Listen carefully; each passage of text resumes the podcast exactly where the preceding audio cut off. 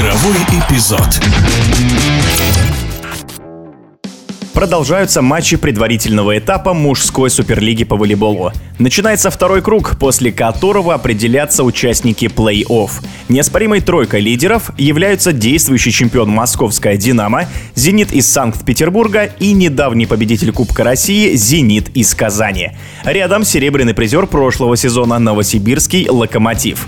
Сможет ли кто-то произвести фурор и помешать топ-клубам в борьбе за трофей? С этим вопросом мы обратились к обладателю Кубка мира, чемпиону Европы, ныне директору волейбольного нижегородского клуба АСК Дмитрию Фомину скажем так, сенсацию не внес пока никто. В общем-то, три команды, ну, можно Локомотив с натяжкой 4 сказать, что борются за основные награды. Но на самом деле я вижу, что Динамо Казани и Зенит Санкт-Петербургский, но это три команды, которые идут, занимают первые строчки. Я думаю, что они будут бороться за чемпион. Урал, может быть сенсация, что Урал поднялся неплохо, а так, в общем-то, все занимают свои места. Дмитрий Александрович, а все-таки есть ли среди трех нынешних лидеров чемпионата явный фаворит фаворит? Ну, смотрите, явного нет. Поэтому, на самом деле, я думаю, борьба интересная будет в плей-оффах, когда будут разыгрываться обычные плей-офф. Не из одного матча, там, а до трех побед. Тогда будет интересно смотреть. Будет, во-первых, зависеть, кто с кем будет играть, вот, условно говоря, полуфинальный матч.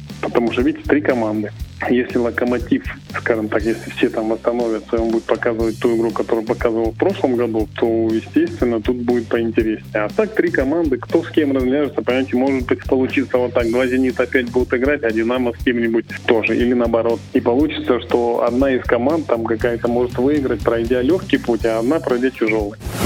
В эфире спортивного радиодвижения был обладатель Кубка мира, чемпион Европы, ныне директор волейбольного нижегородского клуба АСК Дмитрий Фомин.